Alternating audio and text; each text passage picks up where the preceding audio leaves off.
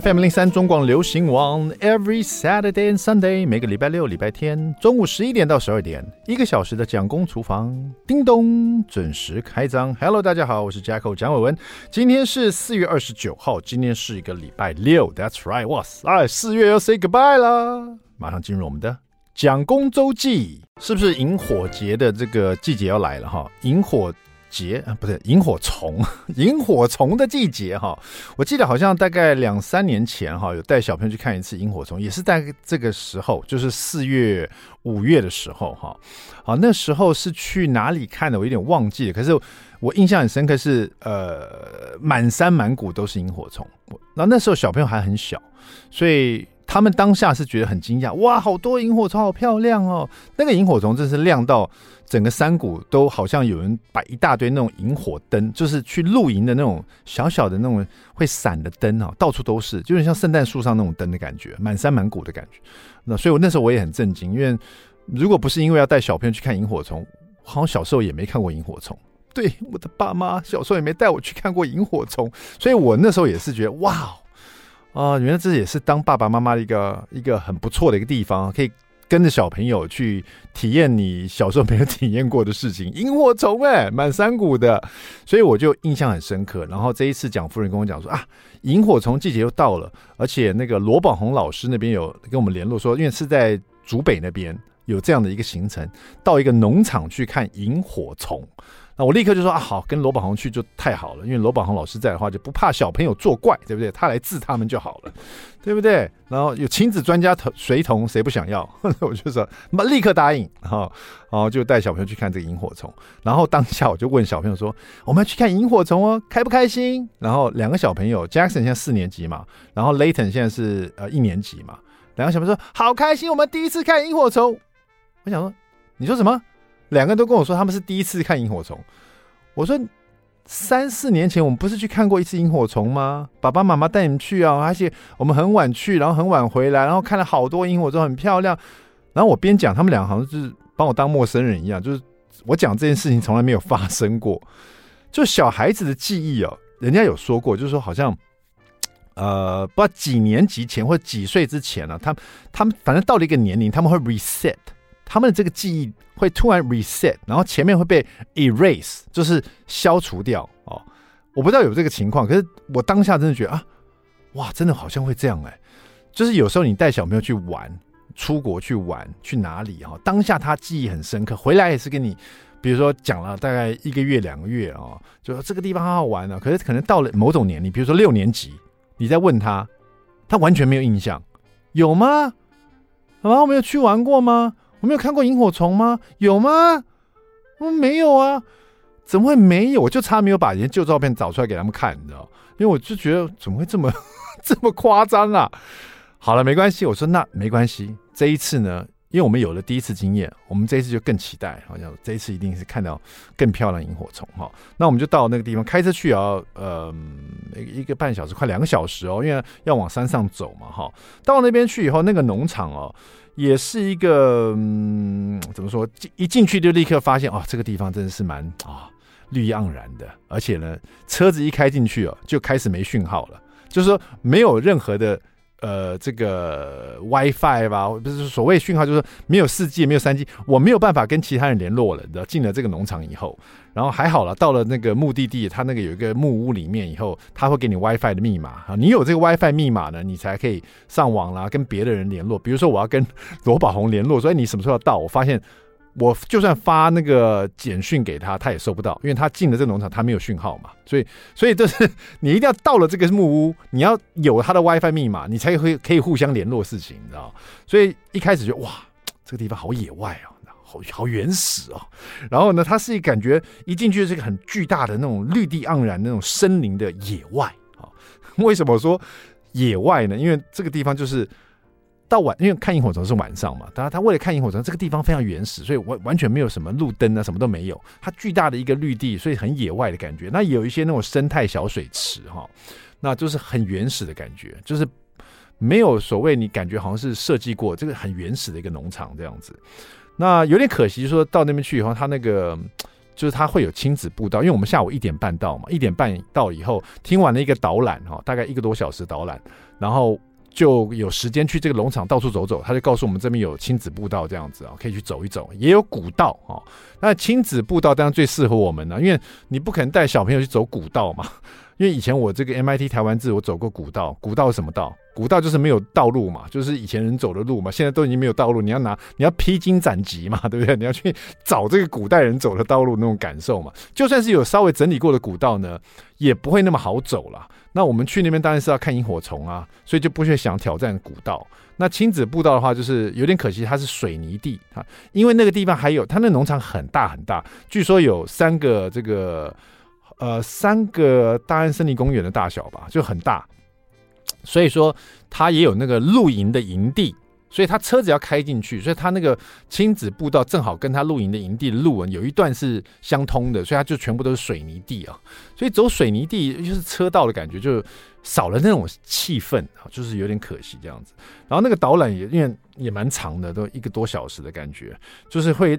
满足大家对这个农场的前世今生的来龙去脉哈，但是因为 因为将近六十分钟这个演这个这个这个导览呢，这个让小朋友觉得坐不住的感觉。还好他有这几张照片，就是啊，你看今天晚上我们农场曾经有的那个萤火虫，哇，真是满山谷哎，好美哦。那我想在现场的一些家长跟小朋友啊，看到了，我们大家都好兴奋哇！今天晚上下午才两点多而已啊，我们就看到这个照片，说啊，今天晚上一定要好好来看一下萤火虫。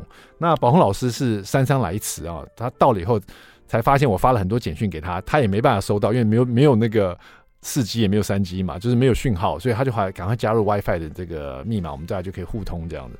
Anyway，呃，从下午两点是等到这个晚上的时间呢，我发现这个地方其实晚上会冷，然后我们没有穿足够的衣服，所以变得我跟宝红老师还开车回去。拿这个保暖衣回来，中间又浪费两个小时。回来的时候，小朋友们就是在，我发现他们已经走完亲子步道，然后就在那边打羽毛球。还好蒋夫人有带羽毛球具，就去打羽毛球。那对小朋友来讲，其实他们就像小猴子一样，在这个地方玩得很开心。一下爬一下石头，一下去那个那个水池看一看呐、反正有绿的地方就跑来跑去的，奔跑一下，就像野生动物一样啊。呃，虽然说现场没有什么。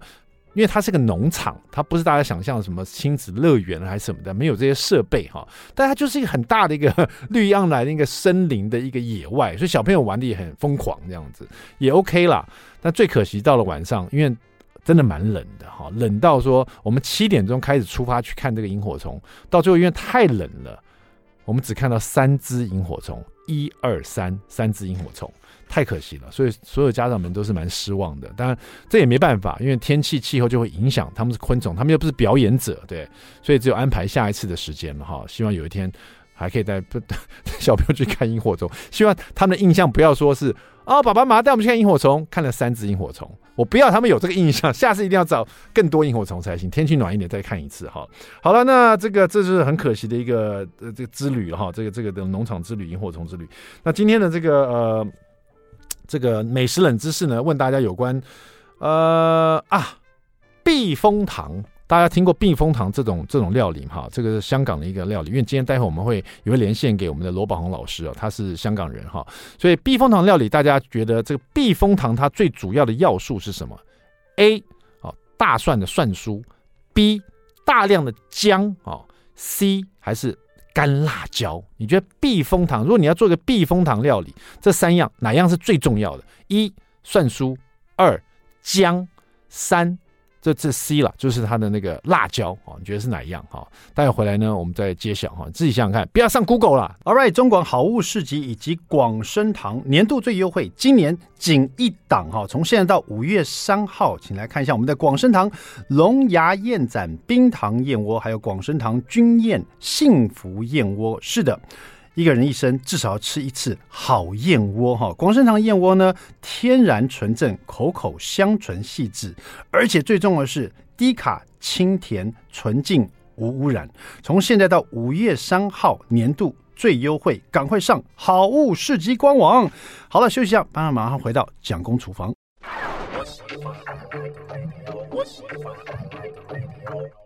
FM 零三中广流行网蒋公厨房，我们回来了。我是加口蒋伟文。是的，美食冷知识：避风塘炒蟹，你可能吃过，呃，没有吃过也听过哈。那避风塘的料理呢，其实它有一个重点哦。我记得好像是在两三年前了，好像肯德基都有出过避风塘汉堡哦。所以避风塘它是一种料理的手法，它里面有一个很大量的什么东西？我刚刚讲 A 蒜酥，B 还是很多姜，还是 C 干辣椒哈？到底是什么呢？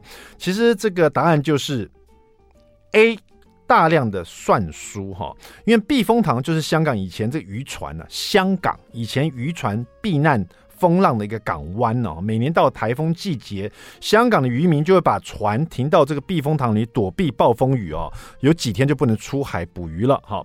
那么日子长了，大家这个水上的渔渔家们呢，就有就特殊的烹饪手法来制作这他们的海鲜，比如说虾子啦、螃蟹啦这样。那方法就是把海鲜油炸以后，然后呢再用大量的炸蒜蓉的方式哦。呃，去炒这个呃，这个不管是螃蟹还是这个虾子啊，这种海鲜哦，那这个大量这个这个浓浓的蒜香味，还有酥脆的这种蒜酥哦，这种口感哦，非常吸引人。那么很多的渔家就这样子在船上就地取材做炒虾、炒蟹哈、那做出这个时候，慢慢慢慢流传出来，很多的食客就会来这个坐船，然后就是在这去船上去吃这种啊，这种这个避风塘的这个。这个料理哈，慢慢慢慢，这个避风塘料理大家都知道，这里面会有所谓的金银蒜。就是蒜变成蒜酥炒在一起，这样金银蒜就是有炸过的蒜酥，也有生的蒜头啊，所以叫金银蒜哈，这是他的做法。所以你看到一个料理哦，他只要说我是避风塘料理，那肯定要有很多蒜酥啊，不管是避风塘汉堡，还是避风塘披萨，还是任何的避风塘料理都要有这样的哈。所以答案就是 A 啊，这是这个蒜酥哈，让大家了解一下。好了，那今天我们就这个既然讲到避风塘，我们就来说一道避风塘鸡翅吧哈。马上进入我们今天的。蒋公来说菜，老实说呢，我也是学会做料理以后才知道避风塘的这个里面的这些诀窍，或者要抓加很多蒜酥。说实在，吃是吃过避风塘料理，可是当一个人。不懂的料理的时候，吃就吃一吃啊，也没有特别去留意说啊，就觉得很好吃，也没有特别留意说它的特色是什么，你都觉得很好吃而已。好了，讲到避风塘鸡翅哈，我就讲到，就是说避避风塘就是很多算术嘛，所以你可以搭很多不同的东西哈。那这个避风塘鸡翅收录在我的新手下厨一百零一道不失败料理，这是我第一本料理书哦。呃，这个梁正业师傅跟我一起合作的，那师傅呢教了，啊，这是我第二本料理书了，对不起，这个梁正业就是广东之虎哈，他是很会做这个料广东菜的哈，这个避风塘鸡翅他就是他教我的。他说，首先呢，你要用大量的蒜头哈，把它切碎哈。那这个也不是切到很碎很碎，要有一点颗粒，说吃起来有口感哈。所以切切成这个蒜丁这样子哈。那这个大蒜呢，呃，大概有半碗哦，蒜丁要有半碗哈，然后把它。用油把它炸好，炸到它有点金黄酥脆。那炸蒜酥呢？呃，最重要就是你炸的时候油温呢，就是你油温还没起来，你这个蒜头就要放进去了。好，慢慢的生蒜头在这个冷油里面呢，大呃用火大火慢慢慢慢这个油温升高的时候呢，一起把这个蒜酥炸到金黄色，然后等到这个蒜酥有开始变色的时候就捞起来，因为那个油温后来很高的时候，这个蒜酥就是你捞起来以后它还会。呃，慢慢的熟透哈，所以如果说你看到你的蒜头在这个蒜酥啊，在这个油里面，高温的油里面已经炸到你想要那个颜色，再捞起来的时候就来不及了。对，已经照你要的颜色捞起来，它又会再深一层哦，就像去晒那个紫外线一样，晒太多，晒太多就太黑了，有没有？好，这个意思哈。好了，炸完这个蒜酥以后，这个里面的油啊，因为你是炸的油嘛，这里面就很香的蒜头味道。你把这个油稍微沥一下，留留下一点点油哈，然后把这个鸡翅啊，买来的这个呃三节翅啊，直接放到这里面去煎啊，用这些很香的蒜酥油去煎到两面哦，都把它煎到这个金黄色，煎到这个。算是半煎炸这个鸡翅，因为鸡翅它很也很多油，它也会出鸡油哈，跟你这个蒜酥油做结合，然后就慢慢的等于像半煎炸一样哈，把它半煎炸到熟哈，外面的鸡翅也都已经有这种酥脆感了，就把它捞起来，然后这时候再把这个油，因为油会变多了，你一开始就一点点那个蒜酥油，可是你在煎鸡翅的时候，那个鸡翅又要冒出更多油来哈，这时候你就把油再沥掉一点哈，剩下一点点的油，然后呢去爆香。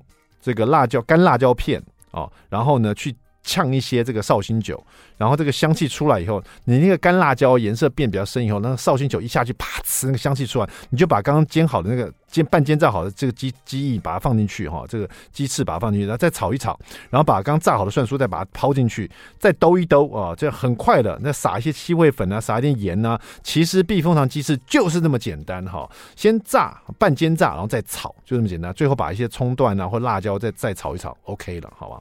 大家来试试看这一道。很好吃的避风塘鸡翅了哈，稍微休息一下，带我们连线给港仔香港香港人，我们的罗宝红老师哈，别走开，马上回来。I like 103, I like radio. FM 零零三中广流行王蒋公厨房，我们回来了。那么刚刚呢，我这个跟大家分享蒋公周记的时候呢，就是去了跟罗宝红一家。去看萤火虫，今天我们就特别连线给罗宝红，我们的这个教养大师罗宝红老师，你在线上吗？有在线上，Hello Jacko，Hello，Hello，在这边朋友，在特别的谢谢你那天呢，这个开车 从从那个从那个山山里面呢、啊，我们又开车到你家去拿那个保暖的衣服，又开回来，总共能花这个花快两个小时的行程啊。哎，也好了，我们也没有错过太多东西了，所以 it's it's fine, it's, it's quite a ride 这样子哈。是、呃，那其实我其实蛮开心的，每个月我都有时间，这个可以 call out 给罗宝红老师啊，聊聊这个小孩的状况。那今天呢，我想来一点不一样的哈，因为呃，大家现在看到罗宝红老师，比如说宝红老师，你现在有两本书都是畅销书嘛哈，我记得你第一本畅销书应该已经超过了二十刷了哈。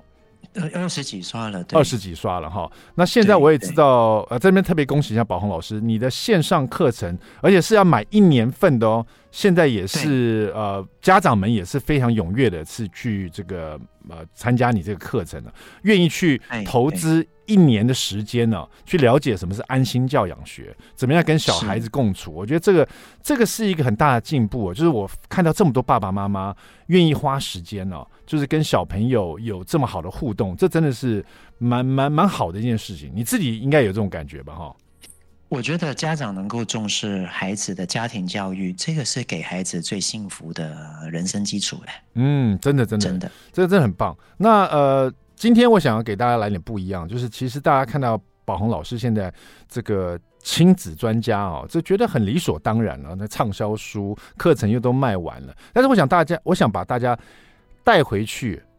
宝红老师刚回台湾啊、哦，还不是 还不是畅销作家的那个时候，因为因为其实我跟你聊聊天有有 touch 到这一段，因为我们是大学同学啊，我们刚我刚回台湾的时候碰到你的时候，哎，好久不见了，大概大概有十几年没有碰到你了，然后也很开心，我们聊了很多、哦，所以我还记得那时候你跟我讲，其实你刚回台湾的时候，你就是正职就在教英文嘛，没错，对，甚至你现在也在教英文，对不对？我还在教英文，Uncle Henry 就是对，其实是我的主业。对，你的那个那个英文教室就叫做这个呃 Henry 叔叔啊，英文教室也是一个亲子英文班啦，这样子对不对？就是大家下课了可以去那边学英文，也是像一个亲子安亲班一样的这个环境。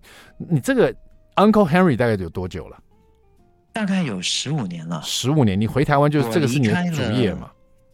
嗯，对，没错。以前我一直以来，我从回来台湾之后，就是一直做幼儿园，嗯，做幼儿园的这个呃经营以及老师。对对对。那后来，因为我自己想要有一些不一样的人生规划哈，每次每天都绑在幼稚园，真的我会觉得啊、呃、有点苦闷。后来我离开了之后，我才办我的美语补习班的。是，那美语补习班其实也是占据了你大部分的。时间对不对？你礼拜一到礼拜五都有美语补习班嘛？我记得，甚至礼拜六你还会有美语补习班。但，但是但是美语补习班，我的经营的方式就跟一般人不一样，因为我只负责上课，我把行政的事情全部都交给我的行政老师、其他的老师，所以我只要去上这些美语课就好了。那一个礼拜就是。每有有六天，但是每天大概就是两个小时，最多四个小时，其他时间我都可以自己用，所以比以前在幼稚园要绑在里面自由很多。也因为这样，我才可以做其他的事情啊。是这个，大概是十几年前的事，当时罗宝红老师还不是现在的像大家所口中的亲子专家。那比如说我们去那个露营的地方，大家看到罗宝红，只要哎罗宝红就认识他哦，大家也知道畅销畅销书这样，然后安心教养学也是让大家。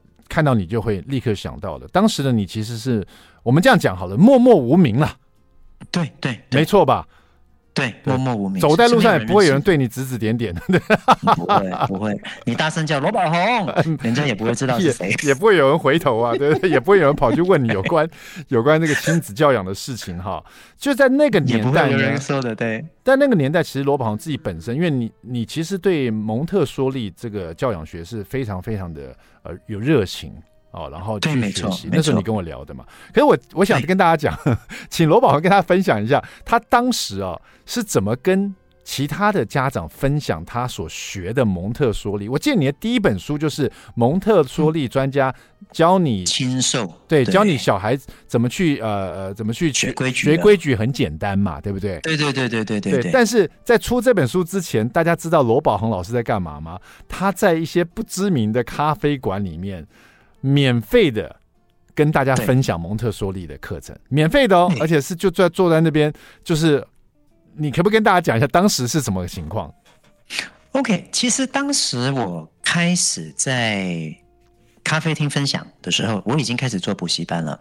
嗯，那也因为那个时候我做补习班，我一个礼拜我每天只需要花个两个小时左右，嗯，然后我就可以就是做完我的工作，所以我有很多空闲的时间。那我自己呢，在在幼儿园生涯里面，我又累积了很多蒙特梭利教育经验跟家长互动的经验，所以当我离开了幼稚园，我会觉得其实我学了很多的东西，我真的确定。是对孩子发展有帮助的。如果家长能够了解到，真的会帮助他们在家里怎么样带孩子、教育孩子。那我就于是心里面想说，这么好的东西，如果我就因为做补习班，然后就把这些上天给我的礼物哈，全部都啊埋没起来，我觉得很可惜。所以那个时候我就跟一位家长聊天，他就说：“哎，你你了解这么多蒙特梭利，你可以来我的新开的咖啡厅分享啊。”嗯，那我就说好诶。那他就说我免费租借给你啊，我那边还有麦。麦克风还有那个呃投影机，你就来这边嘛。所以我就说好啊，那我就开始就是每个礼拜六我就借用他的场地，然后在那边啊、呃、办讲座。一开始我就是在脸书上面就写说，哎，我有办一个亲子教育转就讲座，蒙特梭利讲座，有兴趣的家长来看。你看人生多奇妙哈，罗宝红老师，因为我认识你的时候，我们在大学的时候，当时你是。全美，我记得是洛杉矶的歌唱冠军了哈，然后你也签给了唱片公司，回台湾准备要出唱片的，结果呢，因缘际会你就没有出唱片，反而去做幼儿教育。幼儿教育做好了以后呢，做了一阵子。哎，你突然之间又到咖啡厅去驻唱了啊？不是去咖啡厅去演讲，像不像去咖啡厅驻唱？人家借你，对啊，你去驻唱，每个礼拜六去那边，不是去驻唱，是去演讲哦。你的，对你其实蛮雷同的，因为以前如果你当歌手的话，你就要去驻唱嘛。现在你不是歌手，你要分享蒙特梭利，你就去演讲。其实也蛮像的，所以是不是也在某方面呢、啊？你的人生其实其实蛮接近的这个路径哦。那你一开始去做这个讲座的时候，一开始就是爆棚的吗？大家都觉得很有兴趣吗？这个很好玩啊、呃！我在开始办讲座之前，其实我已经在脸书上面做了一个罗宝红老师的粉砖，并且开始在里面分享我以前在幼稚园里面我对于教育的一些感动以及做法，也有蛮多人认同的了。嗯，当然没有像现在这样有十几万的追踪者了，大概那个时候大概嗯最多七八千吧，一两万吧。嗯，那我这个消息哦，有讲座的免费讲座消息透露出去之后。开始的话，大概就是有八九位喽。嗯，那后来就发现哇，越来越多人报名，然后要办第一梯次、第二梯次，然后渐渐却发现越来越多从别的县市来的一些家长，嗯、还会有开始有出现有一些学校单位来，那在那边开始办讲座，大概办了不到半年，结果就越来越多人认识我了，然后还邀请我去他们的幼稚园分享，因为他们都知道我是一个有。大概十几二十年幼儿教育第一现场经验的老师，所以讲出来的东西，可能他们就觉得啊，这个真的是有说服力的，真的不是像一些嗯只会纸上谈兵的专家。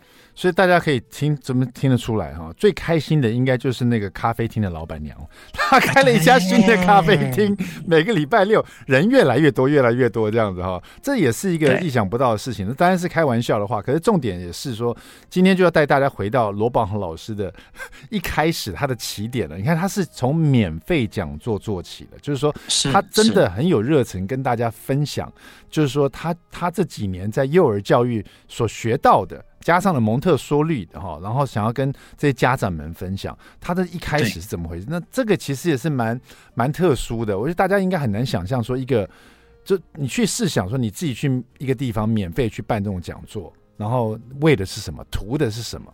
这也蛮有趣的哈。待会回来，我们来再听听看这个罗宝红老师的一开始的这个演唱人生啊，不是这个驻唱人生，不演讲人生哈。马上回来，别走开，蒋公厨房。Yes. FM 零零三中广流行网蒋公厨房，我们回来了。现在你只要到网络上搜寻罗宝红老师哦，你会发现他其实常常在办这个讲座啊。他讲座通常也都是秒杀，就像这个我们 K-pop 演唱会一下，一下就爆满了哈。大家想要听的这个父母亲都很多，来自很多不同县市。宝红老师是住新竹了，但是他有时候会跑到各个地方去做讲座哈。那有时候也是我参加过他的讲座，是在菩提树下的那种氛围也有哈。然后现在线上课程卖的很夯啊，书也是。都是超过二十刷了，但是你可能要去设想一下，当初罗宝红老师一开始的时候，他想要分享他的教养学的时候，他是以免费的方式，在一家咖啡厅里面新开的咖啡厅，免费的呃讲座给大家听，这样，这是罗宝红老师的开始啊。今天就让你听听看这个有趣的故事哈。我们现在连线给罗宝红老师，宝红老师你还在线上吗？对不对？还在，你好。对对对，带我们回去，这个大概是十几年前吧，对不对？对，十几年也是在新竹竹北那边的咖啡厅，是在新竹市的。当时。新竹市的咖啡厅。就一一支麦克风，然后你就坐在咖啡厅的正中央，其他人就是有的人是来喝咖啡的，那有的人是在线上报名说哦，我想来听听看这个免费的课程，什么样的人都会有，因为它是一个咖啡厅，它不是专门为你设计的嘛，呃、对不对？呃，那个时候只要是办办讲座的话，来的人全部都是那个参加的人，因为。是在早上，早上那个咖啡厅是没有开门的，他、啊、特别是为了这个讲座而开的做生意啊！哎，那个还蛮特别的，所以来的，对，来的就十几二十人。那你一开始的时候，你会不会担心说报名的人不出现呢？嗯，也会的，因为是免费的嘛。对对对对对，因为大家可能说说要来又不来了。对，但是后来却发现，就是会来参加的真的是。重视孩子的教育的，嗯，会来报名的都是，所以就就发现人不单止没有少来，而且还越来越来越多人。你在这家咖啡厅办这种免费讲座大概多久？为期？你刚刚说半年左右，是不是？嗯，不止哦，大概是办了大概两三两年多左右。两年多，因为人数实在是太多了，所以我就移到我自己的美语补习班，我的我我的教室里面去办。所以只有礼拜六还是礼拜天也有？就只有一天，一天。那个时候，那个时候我每个礼拜六就是办这种亲子讲座嘛。对。那平常平常的下午我就上美语课，那早上没事做，我我也因为就是开始在分享蒙特梭利教育，所以有一些学校单位邀请我去他们的学校早上来做一些顾问，也是免费的。呃，不会连车马费，应该会有一点车马车马费吧？对不对？对，就有一些车马费啦，或者是顾问费这样。那最重要原因都是因为我在分享出来分享之前，我已经有将近快二十年的幼儿教育经营以及第一线代课跟教学的经验。对，所以大家才会很愿意请你去他们的幼儿园哈，因为幼儿园他们这是很专业的地方哈。那呃，我刚刚想讲的说，你看你刚刚老王老王老师说两年在这咖啡厅啊，这样加上了其他的幼儿园的邀请啊，你说就在咖啡厅好了，免费的这种讲座，一个礼拜一次，一年也有快要五十次了哈。那两年就将近一百多次，一百多场的这种免费的讲座，其实这样听起来很像驻唱歌手哎、欸，就是在一个咖啡厅免费驻唱哈，一直免费驻唱驻驻唱到有一天。哎，突然有人找你出书了，是吧？没错，那个时候啊，我有一次在一个受邀的学校做一场讲座之后结束，有一位家长跟我说，他听完我的内容很感动，而且他自己有孩子，听完觉得我的方法真有效。他是一个出版社的编辑，他想要找我出书，嗯，他那个时候就跟我这样讲，然后我就一口。拒绝了，你干嘛拒绝？你这两年这么努力，就像一个歌手在一个 pub 唱歌，唱了两年免费，突然有唱片公司来说：“哎、欸，递一张名片给你，说我想签你当歌手。”然后你就一口拒绝了，怎么这？就我我我那个时候，他问我：“请问龙老师，你有想过出书吗？”我说：“从来没有。”哎，那你有打算吗？我说：“也没有。”嗯，那为什么呢？是因为我觉得。我那个时候从来没想过呢，而且我也觉得啊、呃，在那个时间，我我自己并不觉得我已经 ready。嗯，对，那后来他就一直持续联络了我三年哦，每年都问我有没有想要出书，我都说没有。但是在最后一年，我又有一个机会，我再去拿了一个蒙特梭利证照。我之前是拿了一个三到六岁的蒙特梭利证照的，嗯，那。再来，我就拿了一个零到三岁的证照。在拿完零到三岁的证照之后，我感觉到我对零到六岁整个孩子的发展以及大人要做的事情有更完整的认知以及理解。他又跟我，他又跟我问我要不要出书。那那个时候我已经有小孩了，而且我发现我把这套教育方式用在我的孩子身上，从出生一直到两岁半，还真的是很有用。嗯，还真的发现就是带出来的孩子，他的潜力特别能够被引发出来。所以在这个时间点里面，我就觉得啊，这个人一直也找了我三年，好像三顾茅庐一样。那我自己也看到这个东西，如果能够让社会大众所更了解，我觉得对社会是一件正面的事，所以在那个时候我才答应了他，出了第一本书《蒙特梭利专家亲授》。对。让你小孩这个学会好好好习惯嘛，很很简单。我记得那一本，我觉得大家如果有看过那本书，或者是大家认识罗宝红老师，甚至于在听我们讲公厨房，听过宝红老师给我很多建议，你会发现最主要的是，就像你说的，你你很特别，是你很喜欢给人，你可以给别别人这个家长们呢很实际的例子，就是说今天遇到小孩做这事，你不会给他一个理论。你会直接跟他说，那你就跟他说这个话，然后你晚上睡前再给他三件事，然后你再跟他提醒什么事情，就是说你是很 hands on，实际的告诉大家应该怎么去呃处理这个情况。好，这个是对对对，我觉得为什么呃你的书那时候第一本就会像现在已经超过二十刷了，因为里面都是非常多实际的例子，然后甚至于大家对具体的例子，甚至大家呃只要在你脸书上问你问题，你就会秉持着免费教授的精神，直接回这个家长这样子。对，这这是你你一个很爱做的事情哈。我我有一天就问我那天我们不是去看萤火虫嘛，然后因为很多时间嘛，那我就问宝红老师，我说：“哎，你最大的这个娱乐是什么？” 我发现你你的娱乐就是回家长信呢。没错，没错，这是这是真心话。对你你的娱乐就是去看。呃，家长有时候写给你家长的提问啊，遇到的一些问题，对，遇到的问题，或者说他跟小孩子互动，然后遇到很折磨他的地方，那你真的会长篇大论。我发现你有时候回家长不是一句话，你是回他一整章啊，一整篇文章，一整篇文章啊，对啊，那个这个是花时间才写得出来，这这是你很乐意做的事情哦。我觉得我从以前当我想要开始分享。我的学习，在办咖啡厅讲座的时候，到现在都还是秉持着就是自己会的东西跟别人分享是喜悦的心吧。嗯，没有没没有任何时候你觉得就在，当然是我我现在提问是说，在你这本书大卖之前了，就是说这中间做这么多免费的讲座，你没有任何时候觉得心累了吗？嗯。也会累啊，有时候就是上完课啦，然后又办完讲座了，会累啊，累就休息一下没关系。但是这个累不会让我觉得我不想做这件事，因为在在无条件贡献的当下，其实内心同时是有获得的。这个获得会会或或许是一种就是对社会回馈的一种喜悦，对自己人生有交代的一个喜悦，能够帮助别人的一种成就感或者是一种温暖吧。嗯，哎。我我觉得，因为为什么今天特别做这一集跟罗宝鸿老师讲这个？因为其实我会发现，在脸书上，现在不管在脸书或者在很多的媒体上，自媒体上，其实也蛮多呃所谓的教养专家啊，在分享自己的经验啊，或者教养的这些，我觉得都很好。但是呢，有一个很大的差别，就是说，现在大家都急着好像以这个教养专家的身份，甚至于做很多的呃不同的商业的行为了哈。那是。我我觉得我跟罗榜老师认识的时候，去聊到你当初开始到现在，我觉得那个你那个初心呢、啊，你从来都没有忘记过。这一点是我常常觉得，我想跟大家，我想让大家知道的。哦，这这个初心蛮重要的哈。那个初心什么？就是说拿一个麦克风，在一个咖啡厅里面免费跟大家分享。教养的一个重点，然后怎么样跟自己的小孩有很棒的互动哈。今天我们聊的就是罗宝鸿老师的初心，当时他怎么开始的哈。啊、呃，你现在听的是蒋公厨房，我们稍微休息一下，待会马上回来，别走开。I like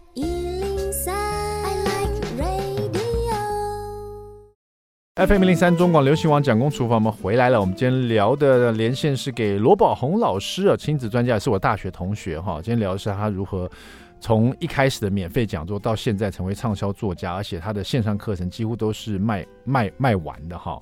甚至我到现在我觉得很欣慰的是，大家愿意投资一年的时间呢，去听罗宝红呃教导大家或分享这个安心教养学，我觉得真的是。会觉得对孩子们真的很棒哈，宝红老师，你的线上吗？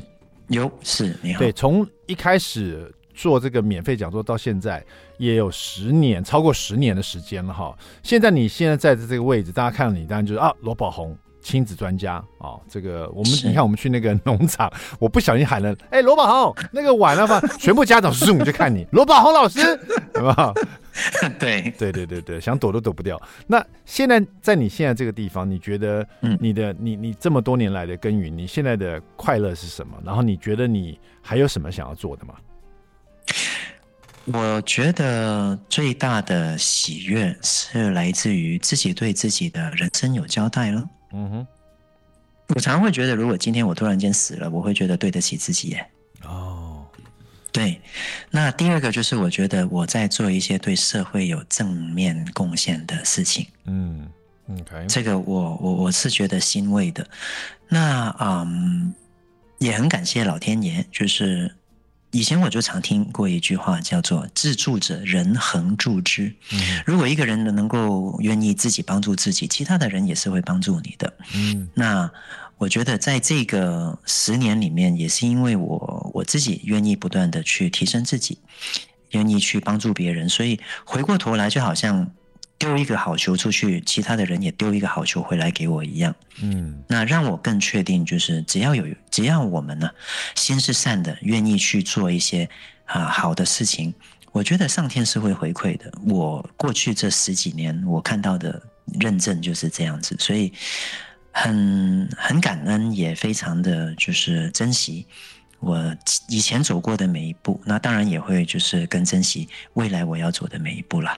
好，我觉得这个大家收听我们讲公厨房有一阵子，也听到我常常跟那个宝红老师对话啊。那如果你也是一个父母，然后你在教养方面呢，这个走的坑坑巴巴的，或是觉得很多事情呢，希望能够那个跟宝红老师呢，这个呃有点互动的话，你也可以试试看，到网络上留言给他，把你的问题丢给他，看他怎么回应你。他绝对不会说：“哎，先收钱，然后再回答你的问题。”不会，不会。好了，大家可以试试看了。我觉得你会觉得是一个很不错的，呃，跟老师的互动，你会获得很多了哈。谢谢我们罗宝红老师啊，希希望这个将来呢可以常访问到你了。谢谢。好了，我们今天时间到这边，蒋公厨房，我们下次再见啦，拜拜。